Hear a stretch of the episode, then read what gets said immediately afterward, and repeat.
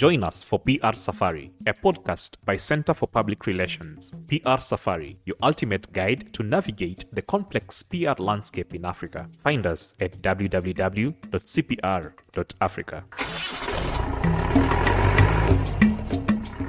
Hello, my name is Chris Wangalua. Our guest and guide today is Alfred Ng'ang'a. Alfred is partner at Oxygen MLC. I started off as a journalist, having studied at the Kenya Institute of Mass Communication in my early days, and also at uh, Moi University. And in my early days, I think the most interesting bit was basic newsroom reporting. So I have worked for several organizations from interning for Action Aid, coming through to working for organizations such as The Standard, People Daily, and a very, very, very brief stint at the Nation Media Group where I never actually stuck for long in those very, very early days. You've been at Gina Din, for instance, and then here we are, you are at Oxygen. How has that progression been so that you found yourself in public relations? My progression, I would say, has actually been almost like a military cadet, starting off from a lieutenant to a captain to a major, colonel, and uh, maybe brigadier, heading to major general and a general for that matter. Okay. And uh, I use a lot of military analogy because I also come from Nanyuki in Laikipia County, Uh-huh. which is a military uh, kind of a zone. So growing up, really, military was what we saw, and that inspired me to get into the early days, as I've mentioned, in terms of journalism and uh, that kind of uh, early career stuff. My first public relations stint was with Gina Din Corporate Communications. And uh, Gina Din was one of the very early uh, integrated uh, corporate communications house that was servicing top cream of the corporates in Kenya back then, all the way from uh, Safaricom immediately after launch. We launched Safaricom Okay. at the turn of uh, 2000, thereabout. We had other clients from uh, Crown, Paints to Marshalls, TPS Serena Hotels, KCB, among others. We, we really had so many clients uh, at that early point. And there were not many other big players at the level that we were playing at in the early 2005, heading Yeah. to 2010, maybe, uh, thereabouts, or even earlier. And therefore, that shaped my very early engagements in uh, public relations. After Gina Din Corporate Communications, I moved to Ogilvy, Kenya, back then, which had uh, also started a public relations entity. And I was under the wings of one very illustrious gentleman and individual, Mr. Kome Mwambia, who had Yeah. also just left a few years earlier. Who had left where? Kenya Airways. Okay, yes. Yeah.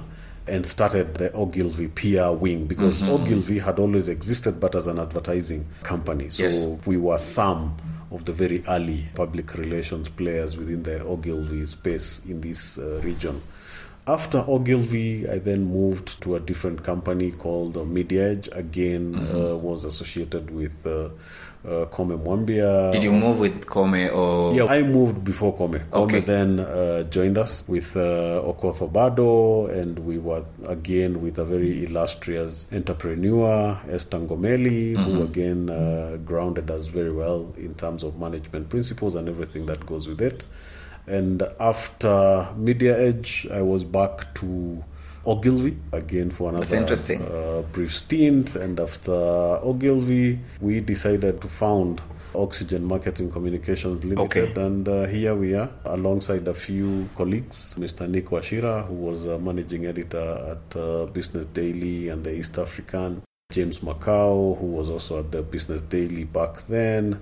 Mutahi Mureithi, who is also a well grounded communicator, having served at several organizations, including PTA Bank, also the Standard. He was a business editor at the Standard Group. And of course, we were chaired by Mr. Linus Gitahi, former managing director at Nation Media Group. Yeah. And out of it, with all those years that I've been in all those organizations, I think I've literally worked on all leading accounts in this region. Being able to manage, for instance, Safaricom, and then moving on to this other account with another organization or even the same organization, what are these stark differences with handling big accounts? The stark differences and tracing back to the early beginnings is the progress that we've made. We used to be really pure press agentry kind of service providers, but I can say that now we are at almost beyond two way asymmetrical and symmetrical mm-hmm. kind of service provision, mm-hmm. whereby most of these accounts are actually very conscious about how they communicate to their stakeholders and the publics, and they also want to really hear their feedback, and they want to have a play in terms of their stakeholders having a say in mm-hmm. what they do, how they do, how they relate in terms of maintaining goodwill and reputation amongst them. I would say that it has been an incredible journey. It's almost like seeing a child grow. Even in college, they tell you that there are those agencies that used to provide cocktail kind of services. Yes, that's where we started, yeah. and that's what was accepted back then. Mm-hmm. But it's not what it is today. To a fact that in most instances, we do not no longer see product launches as press conferences only. Yes, it's wider. Mm-hmm. It's uh, engaging with whoever needs to use that product to be able to appreciate what the product is all for, price point that they would be able to move into, and not just experience, but also the value. Mm-hmm. So the product is infused into a market in a more strategic uh, dimension than perhaps was done 15, 18 years ago. Yes. We are no longer seeing the big launches that perhaps we used to see and believe that they're effective. We're now using more smart, measurable kind of solutions yeah. that are able to, to really get us into the next level of uh, consumer education, public awareness, and of course, public affairs, which is a key component in terms of building your reputations and maintaining relations with uh, government and public entities, including regulatory agencies and all that. I'll take you back to your time at Gina Din. And the reason why we have to go back that far is because at the turn of 2000 thereabout it sounds almost like there was only one agency well there were others but then you would feel Gina Din is weightier yes let me clarify there were other agencies and Gina Din started almost uh, at the end of the 90s uh, mm-hmm. i'm not very sure 97ish yes 97 yeah having spoken to her yes yes and uh, one of the key elements that Gina brought was a breath of fresh air. Mm. There are very many other agencies. Okay. Now, come into the turn of the new decade at the early 2000, within that period, there was also higher market demand in terms of what was required for PR. This we can also trace back more to globalization. The changes that you are seeing in Kenya were the same changes that were happening in South Africa, mm-hmm. uh, in Dubai. Global village now. It, uh, now yeah. that brings in the global village element in terms of the demands uh, that that consumers uh, who are clients were demanding of their agencies mm-hmm. and the capability that they were also demanding. And largely at that particular period was more uh, media visibility. Uh, media relations mm-hmm. and of course the capacity to provide uh, solid media liaison and that helped a lot of organizations, therefore, to differentiate themselves in terms of what offering they were providing. I mean, that's that's when a company like Serena, TPS Serena Hotels, uh, came into largely into the fold as the you know foremost premium collection of yeah. hotels in mm-hmm. Kenya and in the region to an extent that many a times any media release, even when it uh, on or statement or published article, even when it was our early pluralism kind of players, multi-party leaders, mm-hmm. the article would say that the event was at Nairobi Serena Aha. Hotel. That was very good positioning. Yeah, and yeah. it helped uh, really to position the facility and you won't see a lot of that nowadays. Mm-hmm. Nowadays, we've yes. gone back to the event was at a Nairobi hotel. And people are even element. leaving hotels and now they're doing it at the venues. Yes. All this has to be deliberate. Even mm. then, it was deliberate. We yeah. really did a lot of work to ensure that people would refer to that press conference having been oh, staged wow. at, uh, you know, so uh, Nairobi yeah. uh, Serena Hotel. And looking back, those were the really beginnings of strategic mm-hmm. PR I remember again in the very early days of uh, Safaricom, there was a lot of media training that was done to bring reporters and editors up to speed in terms of understanding how a mobile phone call is terminated. Mm-hmm. How do you originate it? How do you terminate it? Those were the days when. Uh, on Friday, the network would be clogged, uh, mm-hmm. and particularly in town. Mm-hmm. And I remember Michael Joseph used to really try and explain it deeply in the sense that, you know, a mobile phone operates just like a highway. And in Kenya, everyone, uh, for one reason or another, had a penchant to call from noon all the way to, let's say, 7 o'clock. And all of them were calling within the CBD. Yeah. And therefore, the network within that area would really not manage the call traffic. And uh, I remember the data at that particular point. I think we had the highest call traffic higher than New York. Of course, New York would be different from us in the sense that they had diversity of other call options. You don't have to call on a mobile, but in Kenya, our only solution in terms of calling, either to ask friends where are we meeting up, where are we having lunch, how is the weekend looking, was all through a mobile phone. That would be interesting to know how you handled it because then I imagine one of the ways to handle it is to advise people to call at, at, at, different times or, or maybe increase the frequency so that then it's capable to handle? It was a multiplicity of solutions. Mm-hmm. One, because there is a technical aspect where the network needs to be optimized to handle that call traffic, yeah. growing mm-hmm. uh, call traffic, because again, the call traffic in Kenya was growing at a phenomenal rate. It was mm-hmm. not what had been planned for. It yes. was beating all the targets supply, uh, yeah. really by more than maybe 300, 400% on a monthly, weekly basis, year to year. And therefore, the technical elements were handled very well at Safaricom.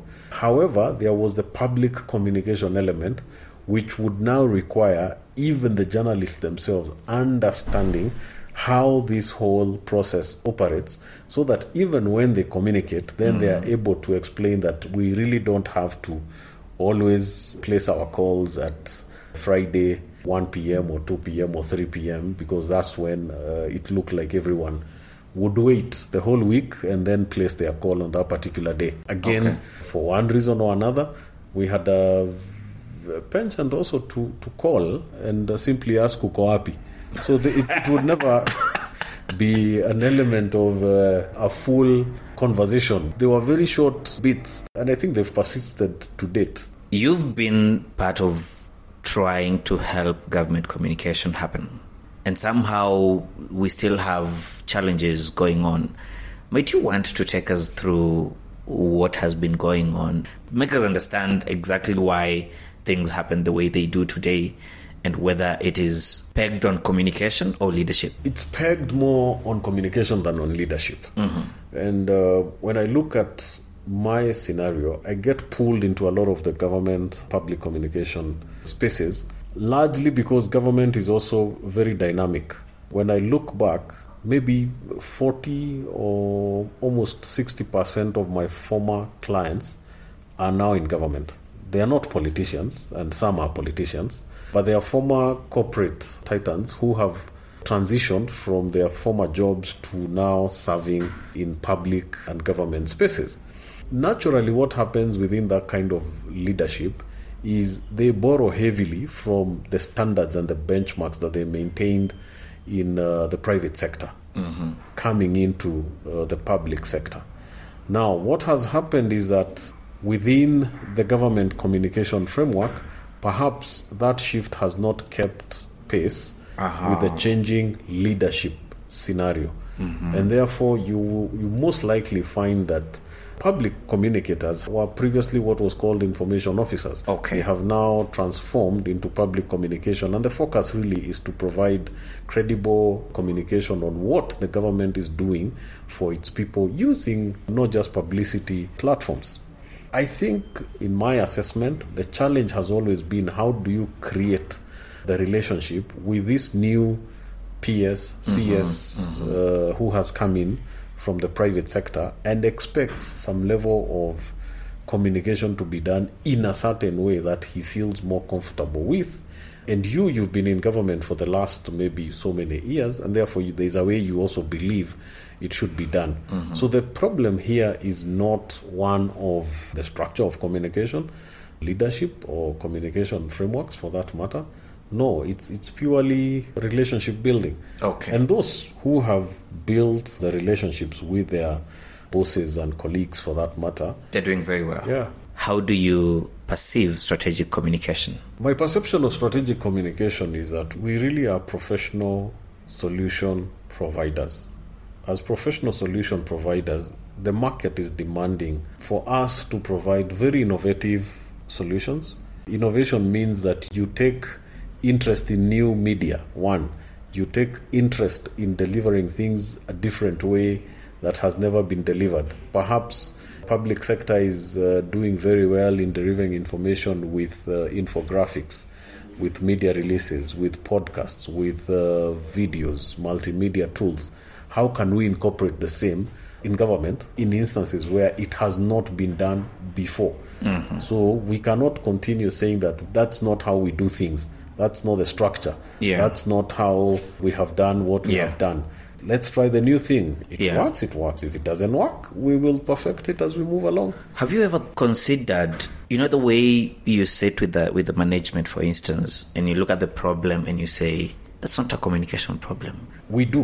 As I mentioned, uh, and, and you asked a good question uh, back in the day in terms of the Safaricom issues with the network. It was a technical issue. It was Yeah. not a communication issue. Yes. And uh, it's a technical issue arising from the success of the organization. Mm-hmm. So, how do you handle it? Again, the handling of the issue, then, just because it's a technical issue, has now to encompass all the other facets of human communication for that matter. And that's where now, even at Oxygen Marketing Communications Limited, we are now using a converged or an integrated uh, communication solution. We will not just diagnose your problem and provide you with a PR solution. Most likely, you are not looking just, or you don't just need a PR solution. Yeah. You also need a digital solution because we are looking at your target audience and saying, even if you published opinion editorials in newspapers, you may not sway the target audience appropriately if you are not on LinkedIn, if you are not on TikTok, Twitter, you are not on Facebook, uh, among other platforms. So, yes, we have been in those rooms where we have assessed an issue and have confidently mentioned that, you know, this is not a communication problem. However, it would also require some level of communication to get out of the challenge that currently exists. That's the mark of professional communication practitioners. Thank you very much, Alfred Ng'ang'a. We appreciate making time and uh, looking forward to have more conversations beyond this day. Thank you. Thank you so much. Good.